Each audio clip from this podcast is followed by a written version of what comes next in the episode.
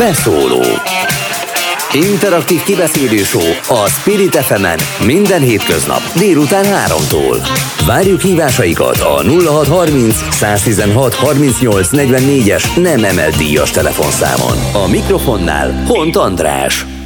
Szép délutánt kívánok, és mindenféle különös értesítés helyett én elkezdenem a dühöngést közösen Lakner Zoltánnal, aki már itt is van velem. Szia! Hello!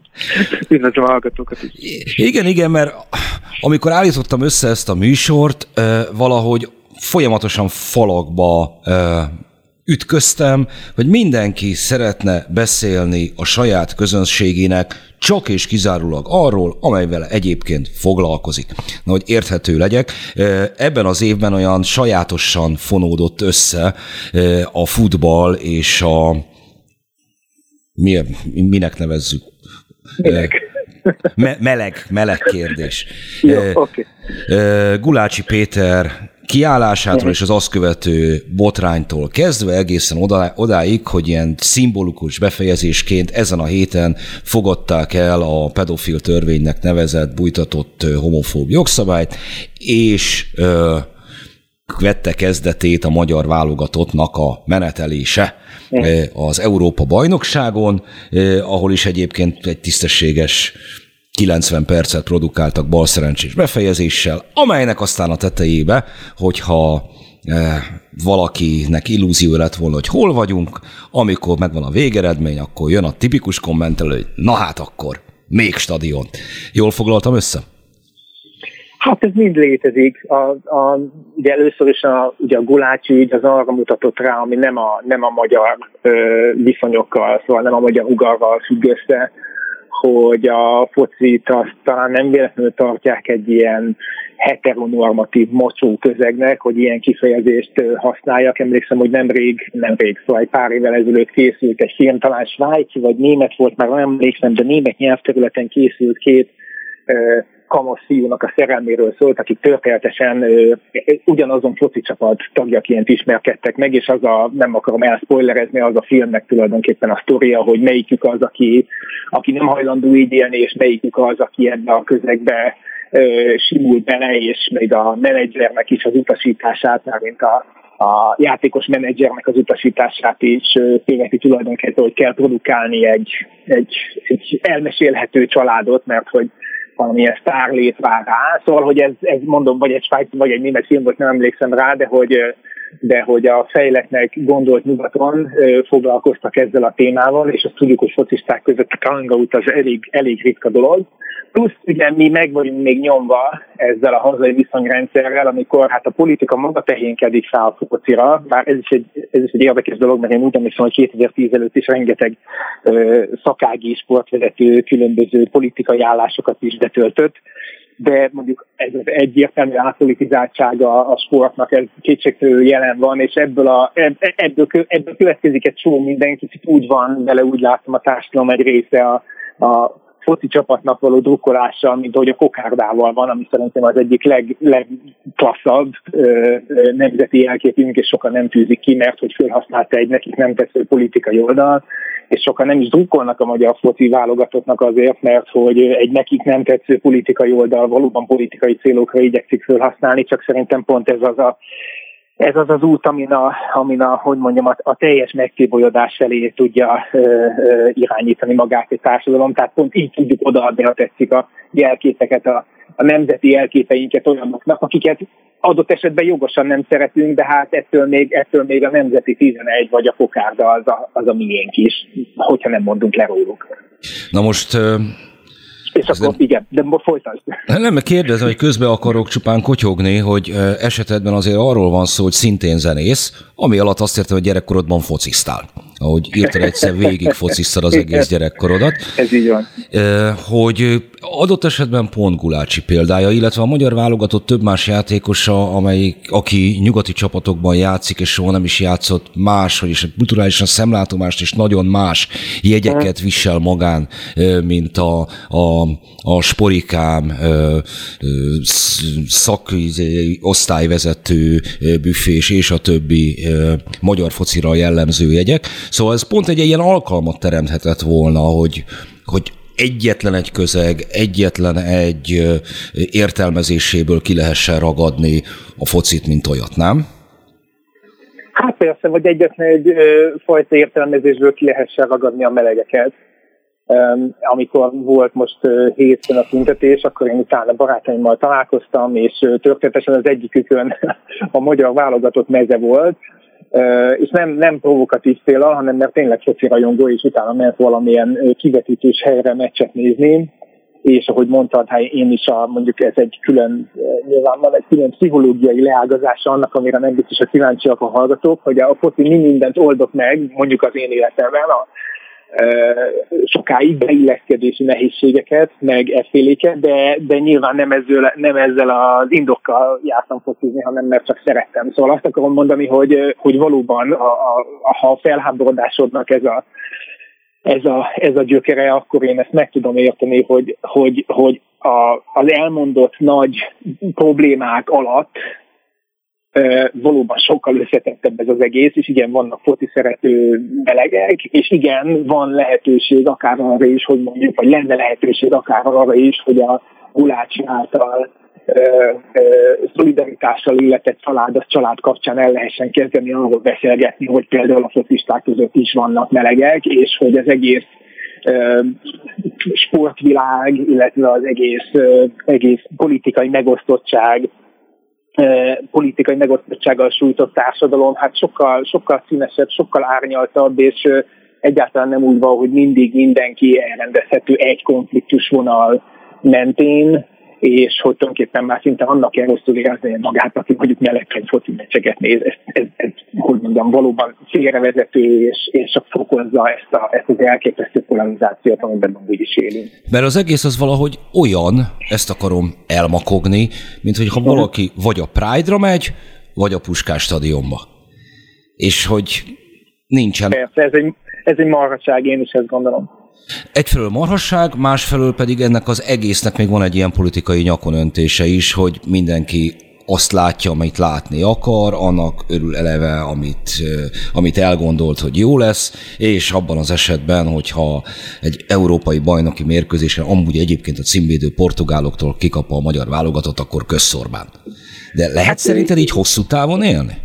Hát nem, nem lehet még, bocsánat, még az jutott eszembe, mondtad, mondtad a portugálokat, tehát ugye a Cristiano, Cristiano homoszexuál. igen.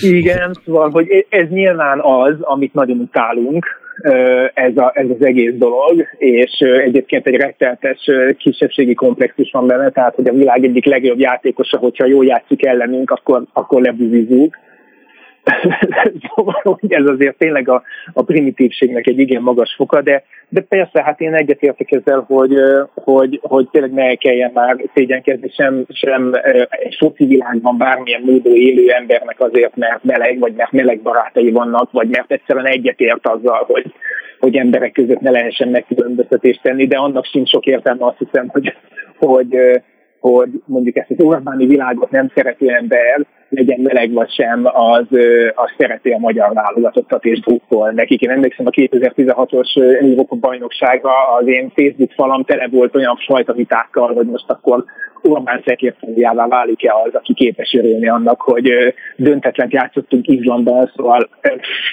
én, én azt hiszem, hogy ez valóban nem vezet semmire, nyugodtan drukkoljon mindenki a magyar válogatottnak, ettől még simán szavazhat Orbán ellen. Hát majd, ha megengedik neki. Itt van időközben velünk Dudics Luca is a Háttér társaságtól. És jó napot kívánok! Jó napot kívánok! Köszönöm a kedves hallgatókat is!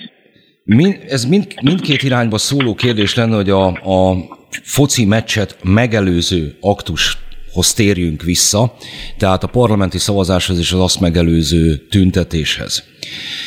Őszintén megmondom, Zoli, hogy egy kicsikét azért bajban vagyok.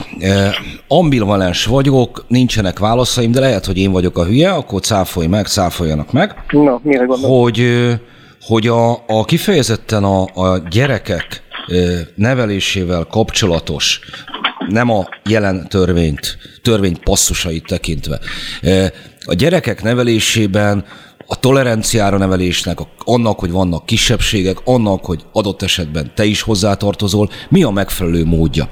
És és hogy mit tudom én, lehet, hogy ez a hagyományok, vagy a megrögzöttség, hogy én sem vagyok arról effektíve meggyőződve, hogy hogy a legjobb az, hogyha mondjuk azt a mesét hallgatják elalvás előtt az óvodában, hogy a királyfi beleszeret a, a legkisebb parasztlegénybe. Nyilván hallgatnak egy csomó más mesét is, Ugye ezek a, ezek a ugye, amit érzékenyítésnek nevezünk, meg ezek a felvilágosító programok, amelyek egyébként nagyon összetettek és komoly pedagógiai szaktudással készülnek, ezek, ezek azt szolgálják, de ezt az állam jobban tudja valószínűleg, hogy hát egyszerűen halljon a gyerek arról, hogy ilyen is létezik, amúgy is tapasztalja azt, ha körülnéz a világban, körülnéz az utcán, hogy ilyesmi, ilyesmi egyáltalán létezik, és ahhoz, hogy hogy egyszerűen tudja hova tenni a világnak ezeket a jelenségeit, adott esetben pedig, ha úgy alakul az élete, akkor a, akkor a saját magában folyó lelki folyamatokat is képes legyen megérteni és kezelni, ahhoz van szükség arra, hogy ne csináljunk úgy, mintha ez nem lenne, és pláne ne csináljunk úgy, mintha lenne valami jó, és lenne valami rossz, és akkor ezt a rosszat most elzárjuk a gyerekek elől. Abban nem beszélve, hogy ugye ennek a, ennek a homofóbiába átcsúszó pedofil ellenes törvénynek, de tényleg az a legnagyobb problémája, hogy hogy csak a gyerekekkel nem foglalkozik. Mert ugye nincs benne szó megelőzésről, nincs benne szó jelzőrendszerről, nincs benne szó áldozatsegítésről, ellenben hoznak olyan szabályokat, amelyeknek a révén káros tartalmakhoz, internetes tartalmakhoz ugyanúgy hozzá tudnak jutni a gyerekek, tehát nem tudom, pornográf tartalmakat ettől nem lesz kevésbé nehéz megnyitni, ám de például a professzionális fejemvilágosító programok elérésétől elzárja a gyerekeket. Ilyen értelemben ez nem hogy javít, hanem inkább ront a gyerekek helyzetén. Az természetesen nagyon fontos, hogy a pedofilokat sújtság még szigorúbb büntetések, de hát azért az lenne a legjobb, hogyha ilyen esetek nem tudnának megtörténni, és hogyha megtörténnek, akkor megderüljenek ki ezekkel a dolgokkal pont nem foglalkozik ez a törvény. E, ide majd még térjünk vissza, mármint a törvény motivációihoz és politikai jellemzőként majd még e, kérdeznélek, de akkor megkérdezem ugyanarról, amit előbb feszegetni kezdtem Dudis utcától is. Mi a... Igen, köszönöm szépen a kérdést. Azt gondolom, hogy ezeknek a, a programoknak és képzéseknek nagyon fontos szerepe van, nem csak az LMBTQ embereknek a szerepe az életében, hanem a többségi társadalom életében is. Egyrészt, ahogyan már ott korábban is elhangzott, az, hogy valaki hall arról, hogy, hogy egyébként van mondjuk egy olyan királyfi, aki hát éppen a paraszt legönybe szeret bele, én ennek nem látom kárát, hogyha ez, uh, hogyan például a Mesország mindenkiében is teljesen a koruknak megfelelően van átadva. Egyébként ezt nagyon sokszor kiemelte az a Labriszlazdikus Egyesület is, hogy ez nem egy kötelező olvasmány. Ez meg lehet venni szülőként a gyermeknek, és, és nem csak LMBTQ karakterekről tanulhatnak, vagy olvashatnak a, a szülők a gyermekeiknek, hanem vannak benne roma karakterek, fogyatékkal élő karakterek, ők mind a társadalmunknak a része. És előbb vagy utóbb egyébként a gyermek fog találkozni LMBTQ emberekkel, látja, hogy, hogy két srác megfogja egymás kezét az utcán, és lehet, hogy meg fogja kérdezni az anyukáját, vagy az apukáját, hogy hát de hogy ők miért fognak kezet, és akkor erre például lehet referálni, erre hivatkozni, hogy hát tudod, mint ahogyan a mesőben is ők is ugyanúgy szeretik egymást. Ezzel nincsen baj. Ezt nagyon fontos megértenünk, hogy, hogy az LMBTQ emberek tényleg köztünk a, a társadalomban élnek, ők, ők, őket nem lehet láthatatlanná tenni, és az, hogy, hogy ezeket a, a, a prevenciós, támogató intézkedéseket is most ellehetetlenítik az oktatási intézményekben, ez azzal fog járni, hogy egyrészt az LMBTQ diákok nem fognak ilyen megerősítő támogatást kapni szakemberektől, az iskolai dolgozóktól, és azzal is fog járni, hogy a többségi társadalom diákjai, akikben él mondjuk némi előítélet, vagy valamilyen sztereotípia az LMBTQ emberek iránt, és, és ebből adódóan azokat az iskolatársait, akik vagy, vagy mondjuk leszbikusak, melegek, biszexuálisak, vagy transzneműek, vagy csak ő azt gondolja, hogy azok, mert, mert ez a fiú nem viselkedik elég fiúsan, vagy, vagy van egy lány, akinek rövid haja van és focizik, és ezeket a sztereotípiákat rögtön azzal köti össze, ami az ő fejében egyenlőségjelet tesz az NMBTQ léttel, hogyha ezeket a diákokat ezért ő, ő piszkálja, vagy csúfolja, vagy bántja, akkor, akkor nem lesznek olyan érzékenyítő képzések, amelyeknek a során ezeket a sztereotípiákat és előítéleteket, ezeket enyhíteni lehetne. Valóban ez lesz a következmény? Zoli, ezt most már tőled kérdezem ismételten, hogy lesz bármi kézzelfogható következménye ennek a jogszabálynak, avagy mondjuk a közoktatásban amúgy se lenne következmény, mert hát hiszen nincsen mit abba hagyni jóformán, avagy megint arról van szó, hogy valami propaganda trükköt sikerült eljátszani. Hát én arra tippelek, de ez csak tipp, hogy, hogy ez a törvény nagyjából olyan funkciót fog betölteni, mint amilyet a civil törvény. Annak a nyomán se tiltottak be civil szervezeteket, de ez nem azt jelenti, hogy ettől még nincsen hatása. Szóval azért valamit mégiscsak csinál a közhangulattal, hogy a kormány, tehát nem, nem egy futóbolond az utcán, hanem a kormány azt az álláspontot képviseli, hogy az LMBTQ közösség tagjai azok a pedofilokkal vannak valahogy egy csomagban.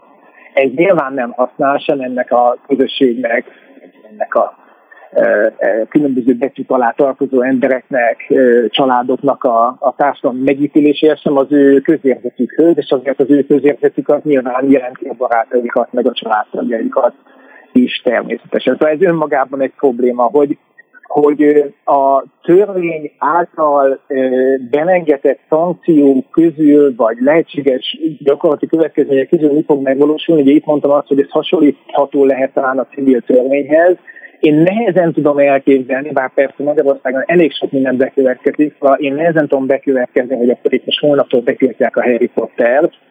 Azt viszont sajnos nagyon is el tudom képzelni, hogy még azokat az iskolákba elvitt felvilágosító programokat, programokat amelyekről ugye mindig azt mondják, hogy itt valami nem tudom én, valamiféle szexuális bevezetésről van szó, egy túl volt ezekről van szó, hanem arról van szó, amiről eddig beszélgettünk, tehát hogy el van mesélve, hogy az emberek sokfélék, és akkor ezzel mit kell kezdeni, és hogyan kell ehhez viszonyulni. Szóval, hogy, hogy én, én attól tartok, hogy ezek a ezek a, a programok lesznek lényegében teljesen elérhetetlenek a közoktatási rendszerben, és külön, külön bátorság kell majd ahhoz, hogy néhány helyre elmérjék hívni az ezzel foglalkozó civil szervezeteknek a szakembereit, és ez baj, ez egy komoly hiány, éppen azért, amit mondtál a kérdésedben, hogy amúgy a közoktatás magától ezt nem nagyon csinálja tehát ehhez kívülről kellett erőforrásokat bevonni, és szerintem ez a törvény kifejezetten fenyegetőleg lép fel azokkal szemben, akik ezzel szeretnének kísérletezni. Dudics Lucát kérdezem, hány olyan pro- futóprogramról van tudomása,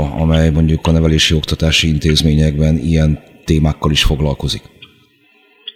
Egy nagyon régóta futó program a melegség és megismerés, aminek keretében általában egy leszbikus nő és egy meleg férfi megy be az iskolába, általában gimnáziumokban is ő mesél a saját életútjáról, az előbújásáról, milyen akadályokat kellett leküzdenie az identitása miatt. Ez egy nagyon személyes, személyes program, és a végén mindig kérdezhetnek is a diákok. A másik, amit kiemelnék, az a sokszínűség És ez hány helyen, hány helyen fut a tudomása szerint? Ez meghívásos alapon működik, amióta állami kézbe kerültek a gimnáziumok és az iskolák, azóta úgy tudom, hogy nagyon minimális azoknak a, a, az iskoláknak a száma, ahova meghívást kap a melesség és megismerés program. Hát a másik ilyen program, utaltam. Igen, a másik igen, ilyen program. A, a sokszínűség oktatási munkacsoportnak az iskolai sokszínűség hete, amely nem kifejezetten LMBTQ témákkal foglalkozik. Idén például a e-learning anyagot készítettünk, a hátatosság is benne van ugyanis, e-learning anyagot készítettünk a, a járványhelyzet miatt. Az e-learning anyagnak a főszereplője egy határon túli lány, aki Budapestre költözik a szüleivel, és azért csúfolják az iskolatársai, mert olyan szavakat használ, amelyeket a budapesti iskolai környezetben eddig még nem hallottak a diákok. De feltűnik ott egy olyan lány, akit azért tisztelnek, mert túl fiús, egy roma fiú, egy fogyatékkal élő lány, akit nem fogadnak be, nem engedik, hogy társasozzanak. Tehát ezeket a programokat, ez az iskolai sokszínűség hete abból áll, hogy készül, készülnek anyagok, mint ez az e-learning anyag, készül egy kézikönyv, és akkor azok a pedagógusok, iskolai dolgozók, akik szeretnének részt venni benne, nekik elküldjük ezeket az anyagokat. Tehát ez egy előkészítés inkább, és akkor ők be tudják ezt építeni az osztályfőnöki órába, mondjuk a fizika órára, hogy éppen úgy alakul, vagy valaki a projekt héten valósítja meg. Értem. A kérdésem az, hogy egyébként a, mind a hétfőtől, mind a mai tüntetésről egyébként mit remélnek? A kormány visszakozni fog? mit gondolnak?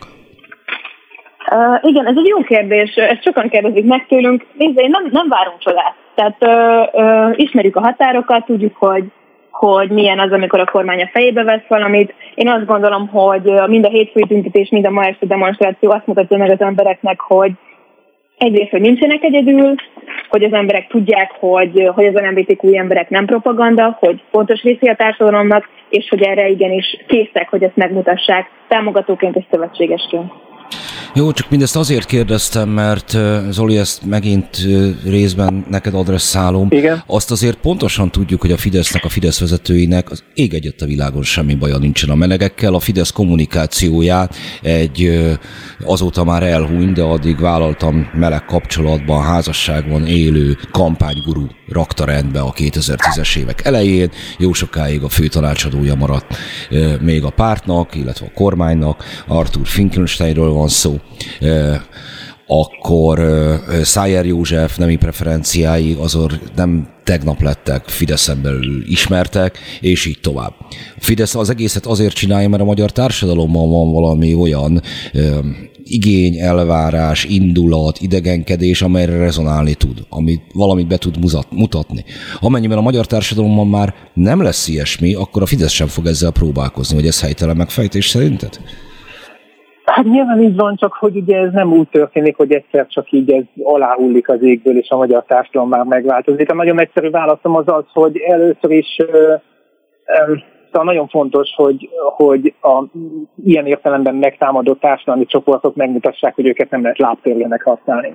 És hogyha sokkal több ilyen ö, társadalmi csoport lenne, akkor, ö, akkor lenne itt egy sokkal reziliensebb civil társadalom, amely képes artikulálni, egyáltalán fölismerni, aztán artikulálni, aztán megszervezni az érdekeit, és ezeket megmutatni, és könnyebben menne az a ráismerés is, hogy amikor az egyik társadalmi csoportot éppen valamilyen támadás éri, akkor egy másik magára ismer, hogy hát valami hasonló egyik alapján, mintha ez történt volna velem is, tehát le, lehet, hogy érdemes lenne együttműködni ezen a téren. És az azért lenne hasznos, ugye hát ezt elég sokan elmondták már egyébként a rendszerváltás, tehát a demokratikus rendszerváltás előtt is, amikor még csak készülődtek ezek a folyamatok, akik, akik gondolkodtak arról, hogy milyen veszélyek fenyegethetik az éppen csak száraz magyar demokráciát, akkor mindenki elmondta, Szűcs Jenőtől, nem tudom én, Ferge Zsuzsáig, hogy a gyenge civil társadalom az egy nagyon komoly problémát fog jelenteni, mert rendkívüli módon kiszolgáltatott a, a politikai osztály által fontosnak tartott, és az általuk később aztán mesterségesen generált feszültségeknek, a, és ellentéteknek az egész magyar társadalom, és hogyha lenne egy ilyen társadalmi ellenálló képesség, akkor talán sokkal inkább meg lehetne határozni azt, hogy mi mit szeretnénk, hogy a politikusok miről beszéljenek, hogy ne nekünk kelljen állandóan arról beszélni, ami éppen nekik hasznos. Én ezt egyáltalán nem tartom utópiának, és egyáltalán nem tartom illúziónak, és ebből a szempontból szerintem minden ilyen kiállás és jogkövetelés fontos, és és ehhez a, ehhez a célhoz segít minket hozzá. Ez sosem ment gyorsan, semmilyen témával, szóval most érted, most visszamehetünk, nem tudom én, Martin Luther Kingig, vagy bárki, szóval, hogy ezek a dolgok nem maguktól történnek meg. Köszönöm szépen, e, utadra engedlek, mert már így is többet e, vettem igénybe, mint amit előre ígértem neked. Köszönöm szépen, örülök, hogy is. Én is. Köszi szépen. Dudics utcától kérdezem azért a következő... Na most kérdezem, itt van? Itt vagyok, igen. Mert mert ugye nagyon-nagyon ügyes vagyok, de a telefon letétel az néha meghaladja a képességeimet. Szóval, hogy van azért egy olyan konkrét pontja ennek az intézkedés csomagnak, saláta törvénynek, ami nem olyan ködös, mint ha azt mondanám, hogy a homoszexualitás népszerűsítése. Én azt hiszem egyetértek azzal, amit előbb Lakner Zoltán elmondott, hogy ezek olyan ködös fogalmak, mint a civil törvény esetében, hogy, hogy rontani a jelenlegi helyzeten nem fognak. Viszont van egy konkrétum, amit tartalmaz ez a jogszabály, és ez a nem megváltoztatásnak a népszerűsítése. Erről mi a véleménye? Úgy itt arra gondol, hogy amikor egy transz ember előbújik, a hallgatóknak csak gyorsan összefoglalom, hogy mit jelent az, hogy valaki transz nemű. Hogy amikor megszületünk, akkor az orvos az rögtön a nemi szerveink és a nemi jellegeink alapján beírja az anyakönyvi kivonatba, hogy a megszületett csecsemőnek mi a neme, ugye vagy férfi, vagy nő. Azt mondja, nem identitásunk, hogy mi hozan, hogyan azonosítjuk, azonosítjuk magunkat, hogyan szeretnénk élni az életünket, ez egy, ez egy, ez egy lelki dolog, ami a biológiához nincsen köze és azok a transz emberek, akik a bejegyzett, a születéskor bejegyzett nemükkel nem egyezik a nem identitásuk.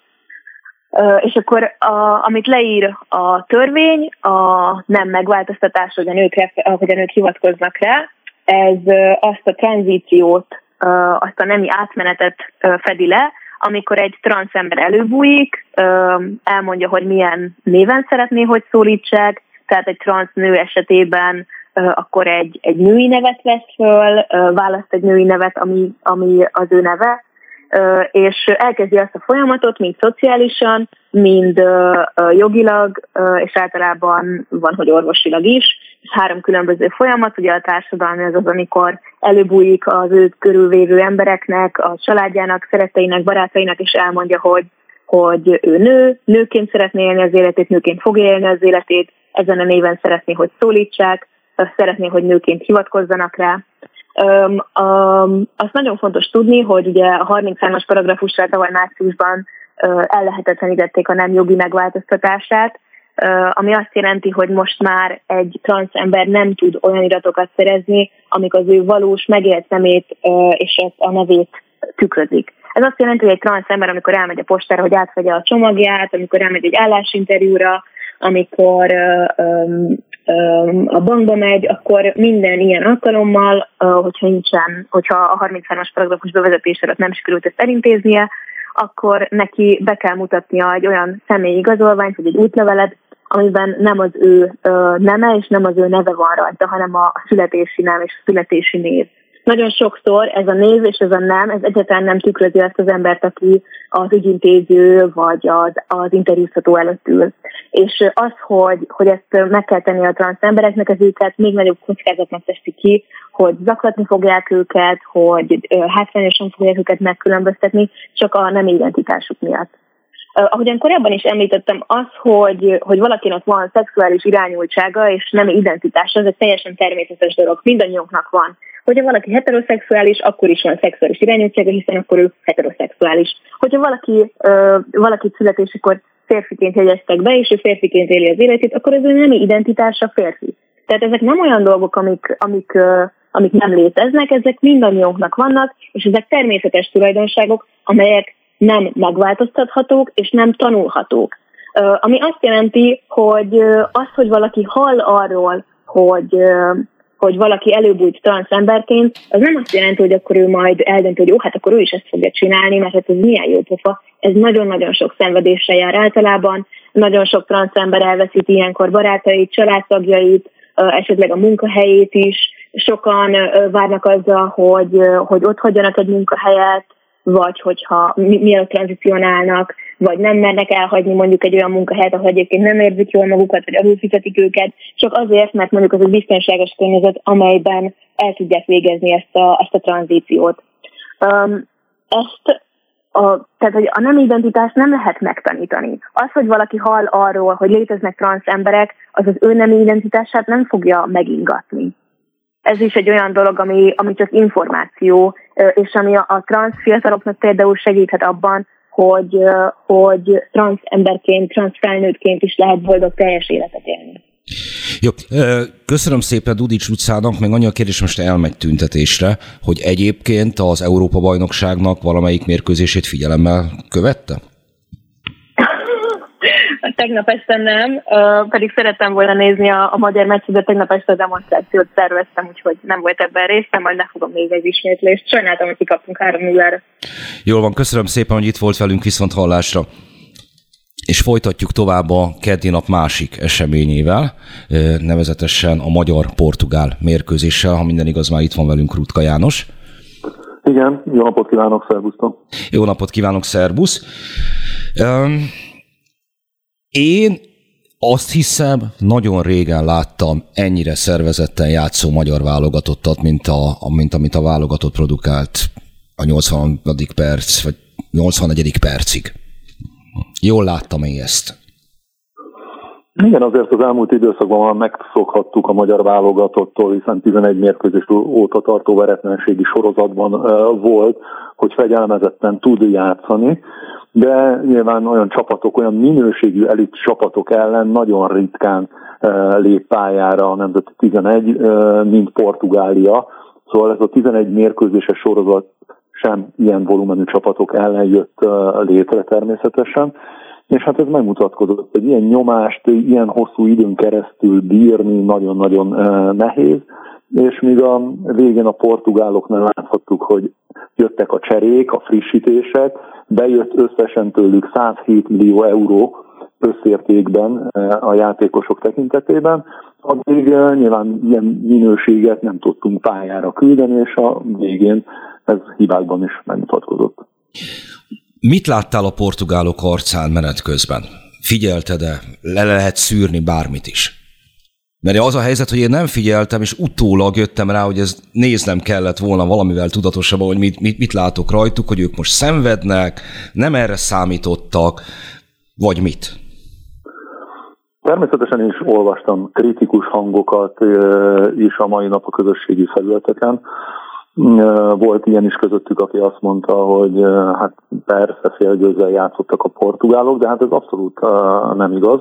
Azt nem szabad elfelejteni, hogy azért a, magyar csapat bárkinek el tudja most már rontani a, a játékát, és ameddig bírták is erővel, ahogy említetted is ez a 80-84. percig történt, addig szinte hiba nélkül játszották végig az első és a második félidőt, és nagyon kellett koncentrálni mindvégig a portugál sztároknak, hogy egy esetleges kontrából nem menjenek el a magyarok, vagy egyáltalán helyzeteket tudjanak kialakítani. Persze őszintének kell lenni helyzeteik voltak, hiszen az első fél időben is Ronaldo 5 méterről vágta fölé Diogo Zsotának három nagy lehetősége is volt, szóval szerezhettek volna gólt korábban is, de mégis az így sokkal fájóbb, hogy a mérkőzés végén maradtunk alul, ráadásul ilyen arányban. A Dinamo Kiev hálóőrének a holland-ukrán meccsen azért mégiscsak több dolga volt az első fél időben, mint tegnap Gulácsinak.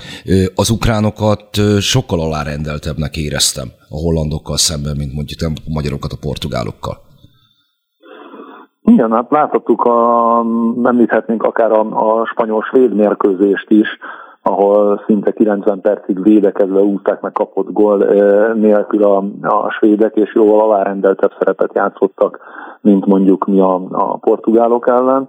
Hát ez egy, ez egy természetszerű következménye a kisebb és nagyobb csapatok egymás elleni mérkőzésének. Azt mindenki tudta, hogy ebben a, a csoportban nem mi leszünk azok, akik megállás nélkül támadásokat fognak kialakítani, és hatalmas helyzetekkel őrendeztetjük meg majd a hazai közönségünket. Nem, én semmi furcsát nem láttam, ahogy te is említetted, viszont pozitívumot viszont rengeteget, hiszen saját magához mérten, kifejezetten pozitív dolgokat tapasztaltam a magyar válogatottól. Nem szakértőként, hanem egyszerű futballszurkolóként még van még egy jelenség, amely nagyon szembeötlő legalábbis számomra. Főleg szoboszlai sérülése után miatt, vagy következtében, hogy ez egy olyan csapat, amelynek nincsen igazán sztárja. Nincsenek olyan egyértelmű húzónevei és vezéregyéniségei, amelyek azért a magyar fociban vissza-visszatérőek voltak, egy-egy korszakot, egy-kettő-három név azért jellemezni szokott. Most ilyen nincsen. Még, mert ugyebár még a 16-os vb is el lehetett mondani, hogy kik azok, akik már ugyan ö, kifele tartva a futballból, de meghatározó ö, ikonjai voltak annak a válogatottnak, vagy az azt megelőző éveknek, Zsuzsák, Gera, Király Gábor. Most ilyesmi nincs? Egyetértek, és tegnap is elég nehéz lett volna bárkit is kiemelni, hiszen valóban csapatként funkcionált, nagyon jól a válogatottunk. A természetesen egy nehézség, hogy pont az irányító poszton, Kalmár Zsolt és Szoboszlak kiesésével két olyan játékost kell nélkülöznünk, akik azért sokat lendíthetnének a védekezésből támadásba átmenetelben, és a pontrugásaik által akár még abból a nagyon kevés lehetőségünkből is eh, ki tudnának többet hozni. De hát ez egy ilyen helyzet, nem valószínű, hogy azért, ha ők a pályán lennének, vagy lettek volna, akkor többet tudtunk volna támadni. Azért én mégis egyetlen egy játékost kiemelnék, már csak annak is az okán, hogy azért mégis ő a posztján ugye a világ legjobbjai közé tartozik, ő pedig Gulácsi Péter, aki, aki tegnap is nagyon sokat segített azon, hogy a 84. percig 0-0 álljon az eredményjelzőn. Közhely következik, tudom, előre szégyellem magamat, de mégis meg kell kérdeznem, ilyen pillanatokban nem, nem bánod azt, hogy mondjuk egy EB nem volt benne a te karrieredben? Hogy mit érzel hát, pontosabban, amikor EB játszik? Nem, nem gondolkozik szerintem ilyenen, mert mert teljesen mások a, a feladatai jelen pillanatban. Természetesen mindenki szívesen játszott volna egy ilyen puskás arénában annak idején teltház előtt egy hazai rendezésű kontinens viadalon. De, de bevallom, hogy tényleg nem szoktam ezen gondolkodni. Amikor kérdezik, akkor is azt mondom, hogy nagyon az esélyese volt, mert hiszen a, a kiutási rendszere is teljesen más volt a futballnak. Nem szabad elfelejtenünk, hogy most például csoportjában negyedik helyen zárt a selejtezők alatt a magyar válogatott, mégis kijutott az Európa bajnokságra. Annak idején ugye még a második kokisa csoportban selejtezőket játszottak, és tényleg nem volt olyan szinten a labdarúgásunk, hogy itt az első két helyet bármelyikét megszerezze. Azt mondtad, hogy a futballról kérdezelek, csak én ezt tiszteletben tartom, de te említetted a Puskás stadiont. Azt azért így szörmentén megemlíthetjük, hogy azt gondolom te is érzékeled, hogy ebben az országban, ebben a társadalomban a Puskás Aréna mást-mást jelent különböző csoportoknak. Mondjuk Abóvó, kormány ellenes közönségnek, az a pénzszórásnak, a, a hatalmaskodásnak a szimbóluma, másoknak meg egy szenté. Um, és valószínűleg ezen a héten is több más ügyből kifolyólag is ilyen uh, kijöttek ezek az ellentétek. Miközben egyébként meg azt látom, hogy most a válogatottnál, mintha lenne egy olyan ihletett pont, hogy így összébb lehetne hozni a különböző társaságokat, hogy mondjuk lehetne ténylegesen nemzeti ügy, még ha egy játékról is van szó, e a válogatottnak az EB szereplése. Szerinted hogyan lehetne ezeket a kölcsönös bizalmatlanságokat, amit a futballt is körbelengik, oldani? Ez nagyon nehéz feladat. Én, én nem is a kizárólag a Puskás arénát említeném ki, hanem úgy alapjaiban a stadion projekteket és stadion építéseket, hiszen az ott elköltött milliárdok együtthetően zavarják az egyik oldalt, és rendszeresen meg is jelennek, pláne amikor a válogatott játszik ezek a hangok a közösségi felületeken. Viszont azt nagyon nagy örömmel tapasztaltam tegnap, hogy kislányom is beöltözött például a magyar válogatott szerelésébe, és akkor robogóval mentünk egy kört a városban, és örömmel láttam azt, hogy ott tényleg függetlenül attól, hogy most ki melyik csapatnak szurkol, idősek, fiatalok, gyermekeikkel, unokáikkal, nagymamák, nagypapák, mindenki saját magáénak érezte azt, hogy a történelem folyamán először egy ilyen világesemény lehet Magyarországon és, és az ismerőseim között is számtalan volt olyan, aki, akiről nagyjából az én sejtem, hogy hogy, hogy melyik csapatnak szurkol, mégis mindannyian ott voltak a stadionban, és mindenkié volt ez az esemény, mindenkié volt ez a siker, és ezt az összekovácsoló erőt, ezt az egységet, ezt tényleg jó érzés volt látni. Akkor ezek szerint a kérdésemben foglalt állítást visszaigazolod, hogy ez egy olyan pillanat, vagy ez egy olyan csapat, amely felülírhatja ezeket az ellenségeskedéseket? Nem teljes mértékben, mert természetesen nem vak az ember, és ahogy olvas a, különböző platformok iradásait, és esetlegesen alatta a megnyilvánulásokat, az látja és láthatja, hogy azért vannak nagyon sokan, akik nem így gondolkodnak. Én, én hiszek abban, hogy apró lépésekkel azért ezt a távolságot csökkenteni lehet, és csökkenteni is kell, mint nagyon sok más ennyire megosztó témában is.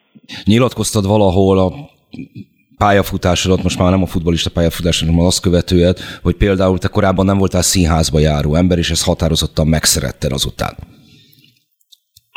Így van? Ez nem teljesen fedi a, a valóságot, hiszen a pályafutásom alatt is azért jártam színházba, csak nem ilyen mennyiségben, hiszen azóta tényleg őrült módjára habzsolom már ameddig lehetett a kulturális eseményeket. De, de én úgy gondolom, igen, hogy, hogy, hogy lehet változás, és, és miért ne tűnhetne fel egy-két idegen arc olyan területeken is, ahol nem számítanának rám, és ezáltal egy, egy, egy picit elgondolkodásra bírná azokat, akik nagyobb előítéletekkel vannak bármilyen terület iránt. Ez nem csak feltétlenül csak előítélet, hanem mondjuk egy egymásba folyó szórakozási szokások, hogy mondjuk a, a színházba menetel és a foci meccse menetel, az, az ne olyasmi legyen, amely alapján már be lehet azonosítani hát, ez, ez az nem embereket. Ez szórakozás egyik terület sem, úgyhogy igen, maximálisan egyetértek. Nagyon szépen köszönöm, hogy velünk voltál, további szép délutánt köszönöm szépen, kívánok, köszönöm szépen. Kívánok mindenkinek. Na, Rutka János volt velünk, akivel boncolgattuk a tegnapi magyar-portugálnak a fejleményeit. Mind a ketten láttuk azokat a pozitív jeleket, amelyek egyáltalán biztos, hogy vissza fognak köszönni majd az azt követő meccseken, de időközben már van is egy betelefonálunk. Jó napot kívánok! Jó napot kívánok! Parancsoljon! Én Hont András vagyok. Én Bandi bácsi, üdvözlöm kedves András és a hallgatókat is. Hát én ez az országgyűlési pedofil ellenes törvénycsomaggal kapcsolatosan vannak aggájaim. Parancsoljon. Mármint ossza meg velünk az aggájait. Az aggájaim, hogy miért az országgyűlés foglalkozik ezzel. Van igazságügyminiszterünk, és ugye a pedofil ö, téma az bűncselekmény akkor a igazságügy minisztériumnak, vagy nem tudom most, hogy hívják, annak kellett volna már régen, nem most, évekkel ezelőtt, mert ez a pedofil dolog, ez korábban 50 évvel ezelőtt lehet, hogy volt, de nem volt ennyire napirendi pontként kezelve megállapítani, hogyha 12 éven aluli gyerekeket ö, szexuálisan 14. molesztálnak, ö, fényképfelvételeket készítenek róluk, nemre korra való tekintet nélkül a sértett is, meg az elkövető is, akkor megmondani, hogy ö, egy év, két év, öt év és szigorú orvosi vizsgálat, mert szerintem ez betegség. Ez, ez ebben, amit abszolút nem a szakmám, nem mennék bele, minden féleképpen a, a normálistól való eltérést mutat, de most egy kicsikét próbáljuk meg komolyan venni a jogszabályt. Tehát azért a jogszabályokat a parlament fogadja el. És hogyha érzékeli azt akár a közvélemény nyomásán keresztül, hogy egy jogszabály nem tölti be a funkcióját, mert például az emberek igazságérzetét bántja azt, hogy az az alapján lefolytatott eljárások nem olyan eredményeket hoznak, mint amit az emberek úgy általában elvárnának, akkor a parlamentek szerte a világon eh, meg szokták változtatni ezeket a jogszabályokat. Az, hogy a büntető törvénykönyvben a, a gyermekkel kell szembeni szexuális visszaélések hogy eh, minősülnek, azt a parlamentek határozzák meg, és időről időre változtatják. Tehát ezt akkor le kellene ragozni szépen, mert ugye itt volt a, a Kaleta ügy. Hát ezért, ezért került elő az egész pedofil törvény. Itt van a, a Szájer mert szerintem abba is volt valami hülyeség, ilyesmi. A közelmúltban ugye... A pedofilia hiszem, az azért nem hülyeség, hanem ahogy igen helyesen utalt rá bűncselekmény és a gyermekekkel való nagyon súlyos visszaélés. Szájer József esetében semmi ilyenre nincsen információ, és amíg nem is lesz, és vélhetően egyáltalán nem lesz, addig az erre való utalásokat is hagyjuk, mert az, az is bűncselekménynek számít. De kedves András, lehet, hogy ott is volt fiatalkorú azon a bulin, vagy ugyanúgy, mint a közelmúltban volt. Hát, amit adnak a külföldi szolgálatok. A közelmúltban volt, hogy Tájföldön is szintén valami kormányhoz tartozó tisztviselő, az is azért hívták vissza, mert sűrűn bulizgatott. Hát ezeknek a buliknak mindegyiknek van valami mottója. Hát mottoja lehet, de ettől még nem, nem, az, nem, az, nem, nem, nem arról szól, hogy ott bűncselekmények sorát valósítják meg, és kiskorúakkal élnek vissza súlyosan. A tájföldi esetről is, ami kiszivárgott, maximum annyit tudunk, hogy némileg szabados volt a, a diplomata úrnak az élete, és nem az, hogy bármiféle visszaélést elkövetett volna. Ami egyébként egy diplomata esetében a, a saját szolgálati magatartási kódexüket megszegi, az eredményezhet visszahívást, attól függetlenül, hogy még akár a nagyobb erkölcsbe ütközőt is tett volna. Na, akkor még összegezve a pedofília, meg a melegség az két különböző dolog, és nem szabad lenne összemosni. A pedofília az egy, én, ahogy említettem is, egy betegség, hajlama van akár nőnek, akár férfinak arra, hogy fiatalabbakkal vagy fotózkodjon, vagy azokról készüljön fotót, vagy ne adj Isten molesztálja, de a melegség, régen ezeket úgy hívták, hogy buzik, az pedig egy... Az a helyzet, hogy ezt most is szokták mondani, csak az időközben nem, nem számít kedves megjelölésnek. Hát ugye egy, a köznép ez így érti jobban, mint hogy most homoszexuális, meg meleg. Az, az, abban is van biztos betegség, de ottan a, a ezt, a, ezt... A, a rendszer, mondjam úgy, hogy a rendszere, a, a gényei, vagy a, az egész életvitele ö, arra jogosítja föl, hogy ő a másik nemet nem, hanem csak a saját nemét szeresse. De az a helyzet, hogy, hogy ebbe azért fölösleges belemenni, hogy mi betegség és mi nem betegség, mert tételezzük fel a leghomofóbabb megfejtéseknek megfelelően is, hogy, hogy az. És akkor is mi van? Itt két felnőtt ember van, el tudja dönteni, hogy mit óhajt. Mind a kettő. Azt hiszem, hogy a külvilágnak túl sok beleszólása ebben nincsen. A másik esetben viszont pedofil elkövetések esetében eh, van egy olyan eh, szereplő, aki a tételezett jog szerint azt feltételezzük, hogy nem tudja megvédeni magát, a társadalom védelmére szorul, eh, és hogy aki a saját szexuális igényeit óhajtja vele kiélni, az nem tartja tiszteletben egy gyereknek a felnövéshez való jogát. Ez különbözteti meg a két esetet egymástól, nem az, hogy betegségnek tekintünk-e valamit, vagy sem. A gyerek joga, a gyereknek a felnövéshez való épsége. Értem, de, de ugyanúgy, mint hogyha valaki megzakkan, akkor pszichiátriára utalják, és akkor ott kezelik. Hát, vagy elmegy a parlamentbe, vagy bemondó lesz belőle, és még sok eset elképzelhető. Tetszik tudni, én azt mondom így nagyon durván, hogy kár volt a piroslámpás házakat betiltani, mert a piroslámpás házak ezeket a gondokat szépen lehúzták. Akinek olyan óhaja volt, az elment, ott azt csinált, amié fizetett, azt kapta, amié fizetett, a másiknál ugyanaz volt. A, az a gyanúm, hogy, az a gyanúm, az a gyanúm, hogy a pedofíliát, mint olyat egy kicsikét lebecsüli, ez, ezen nem fog piros lámpás ház segíteni.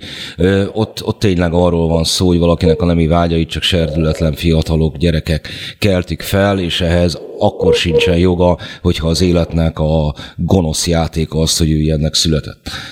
Na de hát hogy, hogy történhet meg az szintén a médiából, hogy a kabinos a kabja, kalapjába vagy a sapkájába kamerát épített be, és akkor... Egyébként akkor... azt maga érti? Igen, ezt én is olvastam. Ez Na most kire jó? Ezt, ezt pénzét csinálják, uram. Hát ennek a pedofíliának ennek akkora bevétele van, hogy borzasztó. Az is, aki csinálja, meg az is, aki ezt forgalmazza.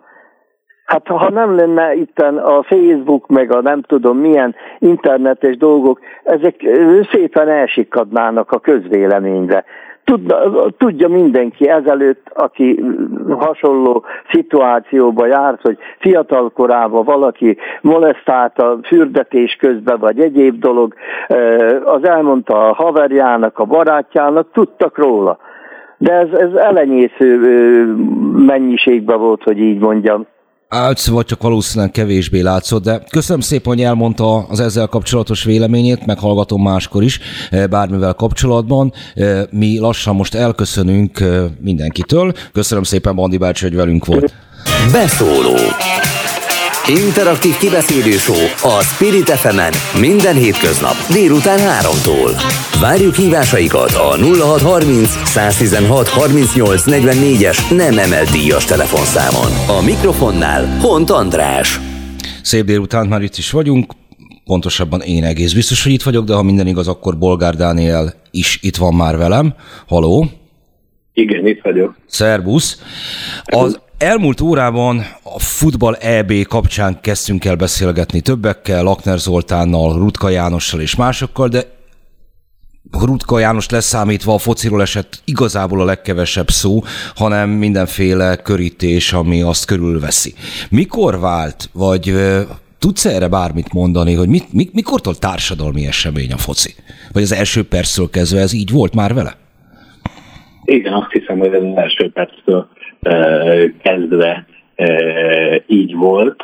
Ugye a, a, a, a gyökereit szokták elmesélni a futballnak, hogy hogyan keletkezett, akkor vannak ilyen érdekes, de elég mondó történetek arról, hogy már a kínaiak is, az ókori kínaiak, meg a reneszánsz Itáliában is csinálták, de az, hogy rúgtak lábbal egy labdát, de tulajdonképpen a modern futball kezdetéről szóló történetek, azok azért mindig Nagy-Britanniában kezdődnek, és ezek a történetek ezek abszolút társadalmi kérdésként kezelik ezt a futballt, ugye valamikor régen úgy kezdődött a dolog, hogy a, a, egyik falu a másik ellen játszott, tehát ilyen alvég-felvég típusú konfliktusokat játszottak le valami futballszerű játék során, amiben hát meghaltak sokan.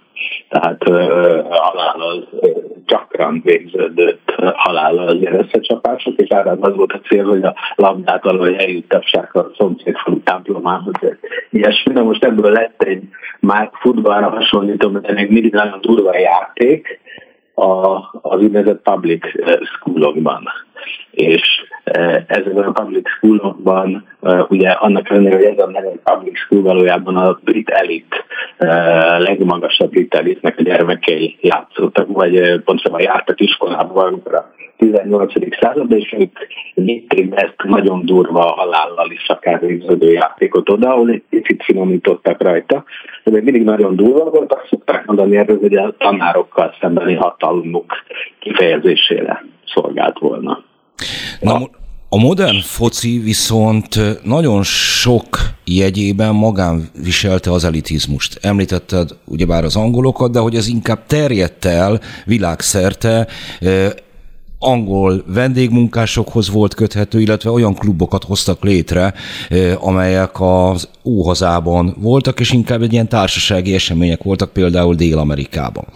Ez hogy csúszik le? Egyáltalán milyen társadalmi alakváltozások kötődnek a focihoz? Hogy, hogyan csúszkál az ide-oda, hogy ez éppen kinek a sportja? Uh-huh. Hát a, a futball kezdetben, itt a legtöbb sportág kezdete az amatőrizmus jegyében zajlik, ami hát elég magától értető, de egy, ugye, hogy milyen szint dolog az, hogy pénzügyi háttér nélkül futballoznak az emberek, tehát legyenek amatőrök, igen ám, de hogyha azt mondjuk, hogy amatőr futballt helyeseljük, akkor ugye azt is helyeseljük ezzel, hogy a szegények ne focizhassanak meg más sportákat se üzhessenek, mert ugye a, a szegény az, akinek a, a, a kalóriák beszerzéséhez meg kell feszítenie a izmait, tehát kalóriákat kell elégetni, hogy újabb kalóriákat szerezzen, és ő az, akinek nincs szabad ideje. Magyarul ő nem focizhat, mert különben a megélhetésre válik, az lesz veszélyes. Tehát ha nem mehet dolgozni, vagy több energiát fogyaszt el, mint amennyit megkeres, és amatőr körülmények között ott marad az elitnek az elegáns futballja. Na most addig rossz a futball, ami amatőr, azonban abban a pillanatban, amikor a profi sport, a pénzért vett sport gondolata megszületik, abban a pillanatban bekapcsolódhatnak a szegények is, amik a volt munkások átalakulhatnak profil labdarúgóvá, és abban a pillanatban kiderül, hogy ők a jobbak ebben, hiszen a gazdagoknak rengeteg dolguk van, nekik táncestekre kell járniuk, nekik politizálniuk kell, csak mellékesen érnek rá futballozni. Na és akkor innentől a közönség is teljes egészében átmegy abba, hogy ez a népnek a sportja lesz? Hát, amit uh, tudni lehet, azért ez már a kezdet-kezdetétől a népet is érdekelte maga az esemény, hogy megnézzék, csak üzni nem annyira tudták. Tehát formálisan nincsenek kizárva belőle, csak gyakorlatilag van kizárva belőle. Szóval a, a futball története úgy indul, hogy már a nép sportja, abban az értelemben, hogy mindenkit ez érdekel. És utána néhány évtizednek kell telnie, míg e, aztán oda jutunk, hogy e, már mindenki üzheti is. Na most írtál egy recenziót a háború előtti magyar fociról, tehát uh-huh. a mhm. könyvről. A recenziót is olvastam, meg a magát az Aranykor címet viselő könyvet is. Nyilvánvalóan ez egy olyan időszak, mármint a háborút megelőző időszak, amire nosztalgiával gondolunk mindannyian vissza, annak ellenére, hogy nem, hogy mi nem éltünk, de még a szüleink sem. Talán Minarik Edének köszönhető, de azt hiszem, hogy ez nem lehet nagyon más, hogy más országokban sem. A második világháborúban bekövetkezik valamilyen törés. Egy más sportág lesz ebből, mint hogyha lenne egy ilyen háború helyettesítő funkciója az egésznek. Hogy mégiscsak nemzetek, régiók, városok tudnak egymással vér nélkül lefolytatni küzdelmeket, nem? És ez lenne a második világháború óta? Igen, igen, igen.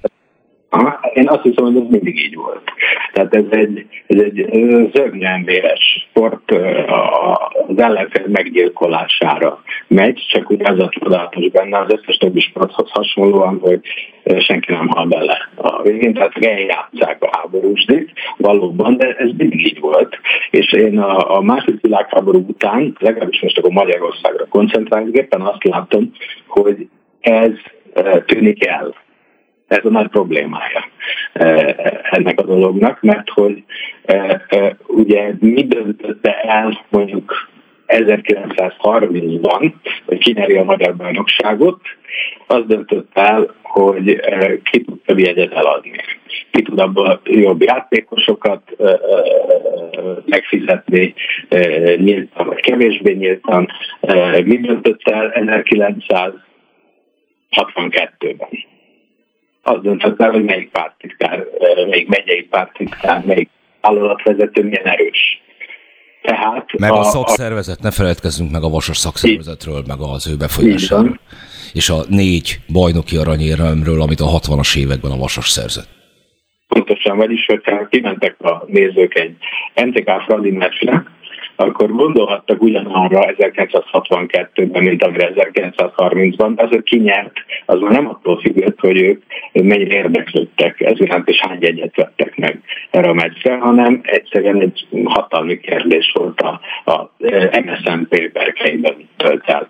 Jó van, de ennek ellenére a Pereces az 50-es évek elején mindösszesen egy szezon tudott eltölteni az élvonalban, hiába fűződött hozzá központi akarat, hogy legyen egy kis bányász falunak nagy csapata.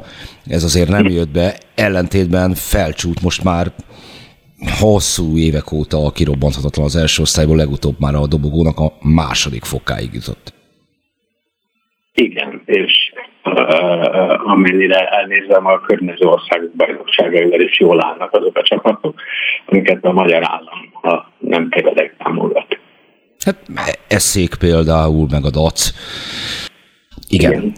Na most az első nyilvánvalóan beszéltünk most egy kicsikét a múltról, meg azt mondta, hogy ez mindig a háborúval függött össze, meg hogy mindig is társadalmi jelenség volt. Az elmúlt órában azért a jelen nagyon hangsúlyosan került elő, illetve az a furcsa tény, hogy egy napon volt a magyar válogatott kezdőmérkőzése az Európai Bajnokságon, és a szavazás a parlamentben a pedofil törvénynek nevezett, erőteljesen homofób intézkedéseket magánviselő jogszabályról.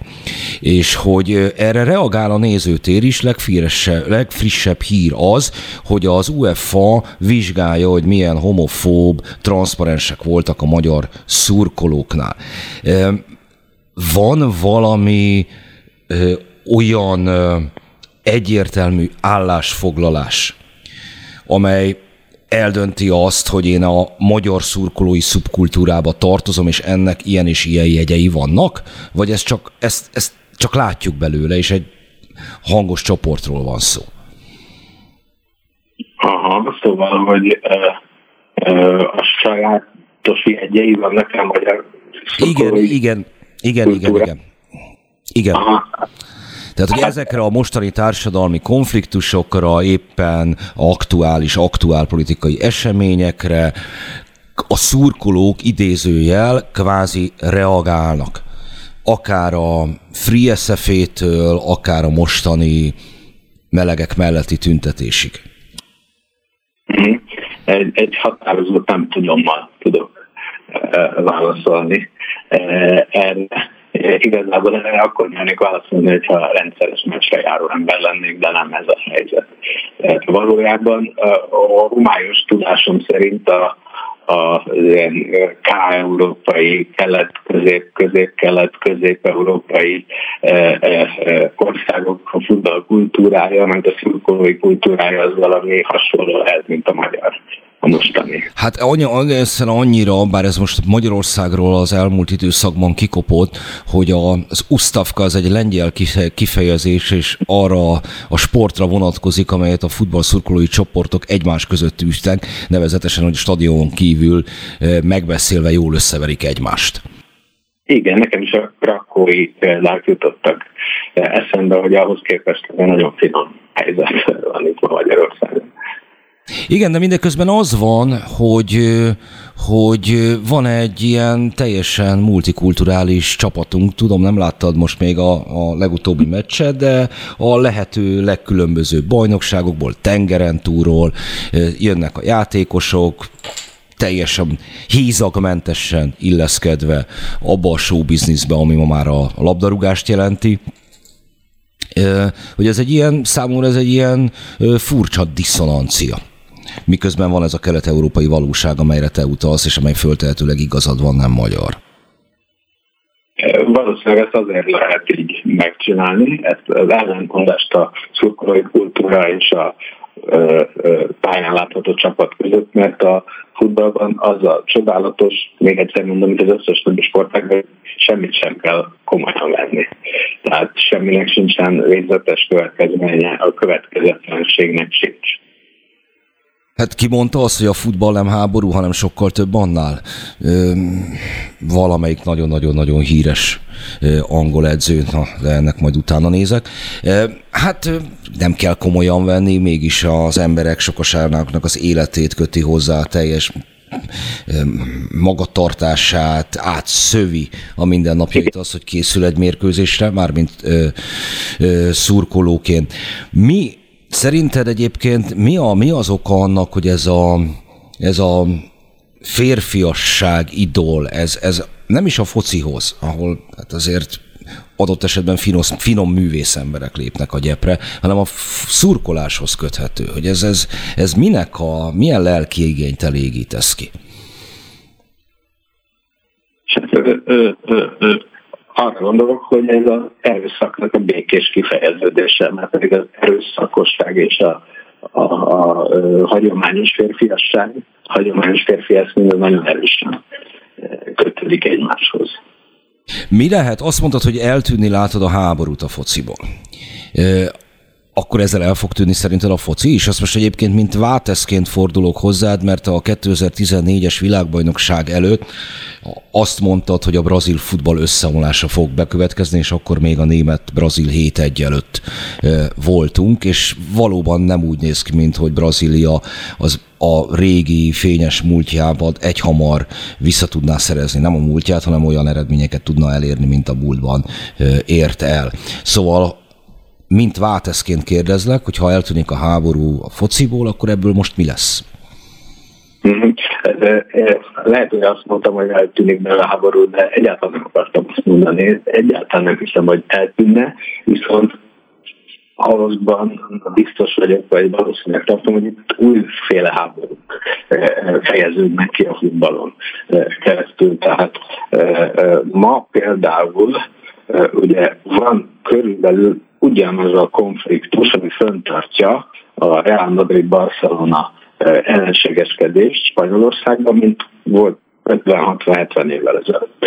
Igen, de ma megével vannak Magyarországon is Barcelona és Real Madrid szurkolók, akik nem teljesen vannak a, a spanyol nacionalizmus, a katalán nacionalizmus, a kasztíliaiság fogalmával tisztában. És mégis szurkolnak ezeknek a csapatoknak valamit, ők is értenek rajta valamit, kifejeznek vele, de nem azt, amit ott helyben. Na most az, hogy Magyarországon hányan választják vagy miért választják a Barcelonát és a Real Madridot, az fontosabb a, a Barcelona és a Real Madrid szempontjából, mint az, hogy ott Kasztíliában, meg Katalóniában mi van, mert sokkal többen vannak a világ szurkolói, mint a helyiek. Na most, ha a kínaiak is valamiért, akik futballszurkolók, sok millióan választják valamiért egyik klubot, vagy a másikat. Lehet, hogy ők már csak azt fejezik ki vele, hogy szeretnének lehet egy kicsit európaiak lenni. És már lehet, hogy ez is mindegy, hogy melyik klubot választják. Ebből de valamit kifejez az társadalmi azonosságunkból a dolog, amit most még nehezen értünk, hogy mi, mert most egy éppen átalakulóban van ez a e, dolog, és e, hát lehet, hogy például a magyarok valami olyasmit sejtenek az előbb említett például a Barcelona Real Madridnál, hogy el tudom képzelni, hogy a baloldali érzelmek egy kicsit nagyobb valószínűséggel választják a Barcelonát, és a jobboldaliak egy kicsit nagyobb valószínűséggel Real Madridot. Hát nem tudom, hogy ez a baljobb felosztás, ezen még gondolkodom kell, hogy a két ö, ibériai csapatra igaz-e. E, Mindenesetre azért maradunk a majd a következő e, interjú alanyomnál, a társadalmi azonosságoknál és az új háború kérdésnél. Bolgár Dánielnek köszönöm, hogy rendelkezésünkre állt, és további szép délutánt kívánok. Haló! Hát ez gyors elköszönésre sikerült, és hogy akkor, a, ahogy felvezettem, új társadalmi azonosságok és új háborúk, csapjunk bele, ha minden igaz, itt van velünk Ander Balázs, a Jobbik alelnöke. Jó napot kívánok, köszöntöm a hallgatókat. Jó napot kívánok.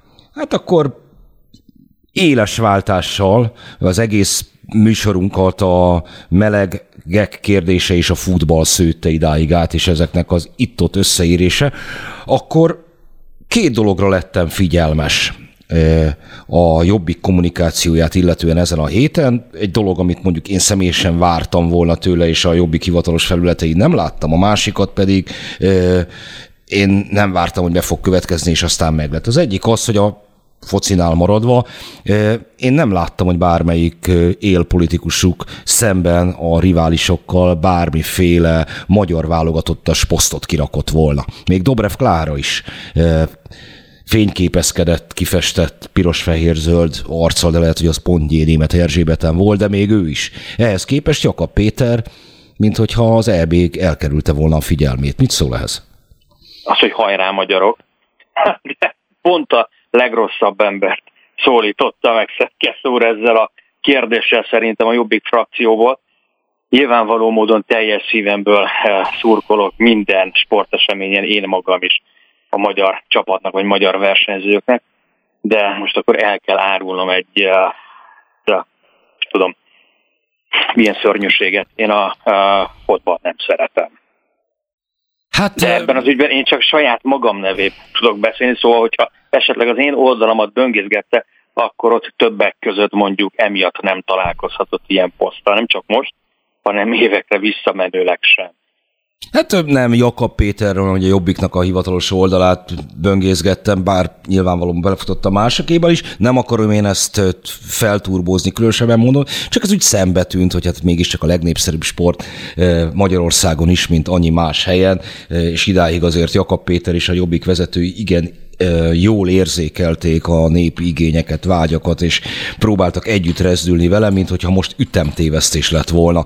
Erre próbáltam Na, utána. talán itt az előítéleteket kell megszáfolni ezzel, talán mégsem olyan populista vagy demagóga jobbik, mint ami ennek föl szokták vázolni. Nagyon olcsó hatásvadász, mondjuk a like szerzési módja minden egyes olyan poszt, amiről most itt akkor ön is beszélt. Jó, az ütemtévesztésre akkor egy másik területére bóklásszunk át, hogyha itt valóban ütemtévesztésről van szó. Hát igen, nagy vihart vert a tegnapi szavazásuk. Vihart aratott. Ez így van, de hát ezt lehetett prognostizálni. Ez a Fidesznek az elemi érdeke volt, hogy ez a nagy vihar bekövetkezzék, hiszen igazándiból más esélyük meglátásunk szerint nincs is arra, hogy 22-ben elkerüljék a választási vereséget. Úgyhogy identitáspolitikát érintő ügyeket kell kreálniuk, ezáltal éket verni az ellenzéki pártok közé. De elnézést, nem a Fidesz szavazta meg maguk helyett a, a pedofil törvénynek nevezett, egyébként sok minden mást is tartalmazó törvény javaslatot. Fidesz is megszavazta természetesen, de az az ő kérdés. Önök helyett nem a Fidesz nyomott gombot? Mi is megszavaztuk, ugyanis konzekvensen. Vételes módon, ciklusokon átívelve, immár ott 11 esztendeje mondjuk azt, hogy ebben az ügyben igenis komoly szigorításokra lenne szükség. Melyik ügyben? És nem azért, mert jönnek a választások, eh, és akkor itt hadd utaljak mondjuk Pollik Istvánnak egy 17-es nyilatkozatára, ami talán a magyar idő. Ő akkor azt mondta, hogy a kormánypárti részéről, hogy a jelenlegi jogszabályi környezet az elég erőt biztosít ahhoz, hogy az ilyesféle bűncselekményeket mondjuk megfelelő módon kezeljék. Aztán kiderült, többek között egyébként akkor hadd utaljak a Kaleta botrányra is, ami hatalmas arcvesztés volt a Fidesz számára, kiderült, hogy még sincsenek ezek a dolgok megfelelő módon kezelve, hiszen Kaleta és a Fideszes Kaleta megúszhatta egy fölháborító pénzbüntetéssel, alig 500 ezer forinttal mérték meg. Aztán kapott egy fölfüggesztetett azért a 19 ezer képért, hogy ne felejtjük el, mindegyik mögött ott volt egy gyermeki tragédia. Szóval eh, nagyon-nagyon hiteltelenek lettünk volna, hogyha ezután mi azt mondjuk csak azért, mert a Fidesz ezt majd beterjeszti, eljátszuk az óvodást, és nem fogjuk megszavazni ezt a törvényt. Megszavaztuk, megígértük, megszavaztuk, mi harcoltunk érte. Nyugodtan mondhatom azt, hogy a Fidesz jó szokásához híven most is lopott, ellopta mondjuk akkor tőlünk ezt a javaslatot, de tegye, mert helyesen tette.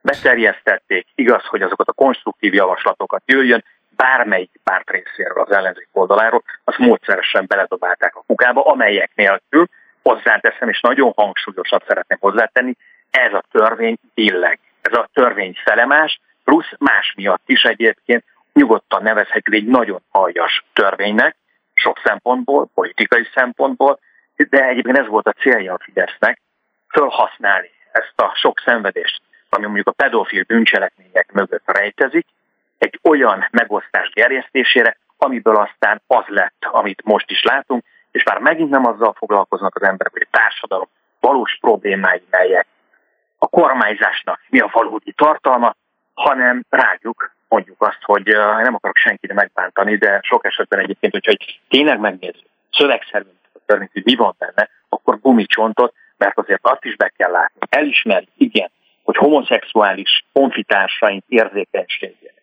méltóságát, ez bizony megtaposta, mert olyan dolgokat mostak össze a Fidesz részéről, amelyeket nem kellett volna. Másfelől viszont tényleg nem jött el a világ vége, tehát nem hiszem, hogy amiatt fog összetölni az ország vagy az univerzum, mert mondjuk Oli bácsi a szomszédokból egy kamasz nem láthatja. Tehát az ilyen bornírt magyarázatokat egyébként hagyjuk is szerintem.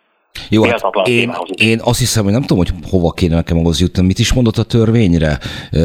Valami nagyon-nagyon erős jelzőt használt, a rémesnél sokkal ö, súlyosabbat. Szóval én nem, nem, nem, nem gondolom azt, hogyha egy törvényt ilyen módon minősítek, akkor utána én azt meg is szavazom. Vagy megszavazom, és utána ilyen módon minősítem de még rémesebb az a rengeteg szenvedés, ami minden mögött van. Tehát a pedofil bűncselekmények mögött. A látszencia tudjuk jól, hogy óriási. A visszaesők aránya is óriási.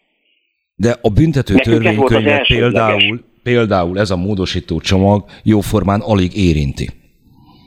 A módosító csomag, nem tudom egyébként, hogy akik vitatkoznak róla az interneten keresztül is, olvasták-e. Itt van előttem meg tíz oldalas, Több mint tíz oldalas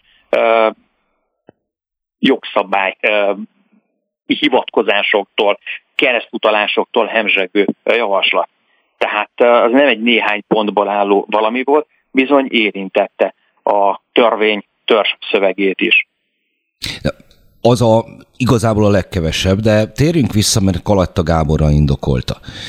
Szerintem ennek a pedofil bűnelkövetéshez vajmi kevés köze van, és vajmi kövés köze van annak, hogyha a né bosszuszomját kielégítik, akkor azzal bizonyos bűncselekmény típusok elkövetése az ritkulni fog a jövőben.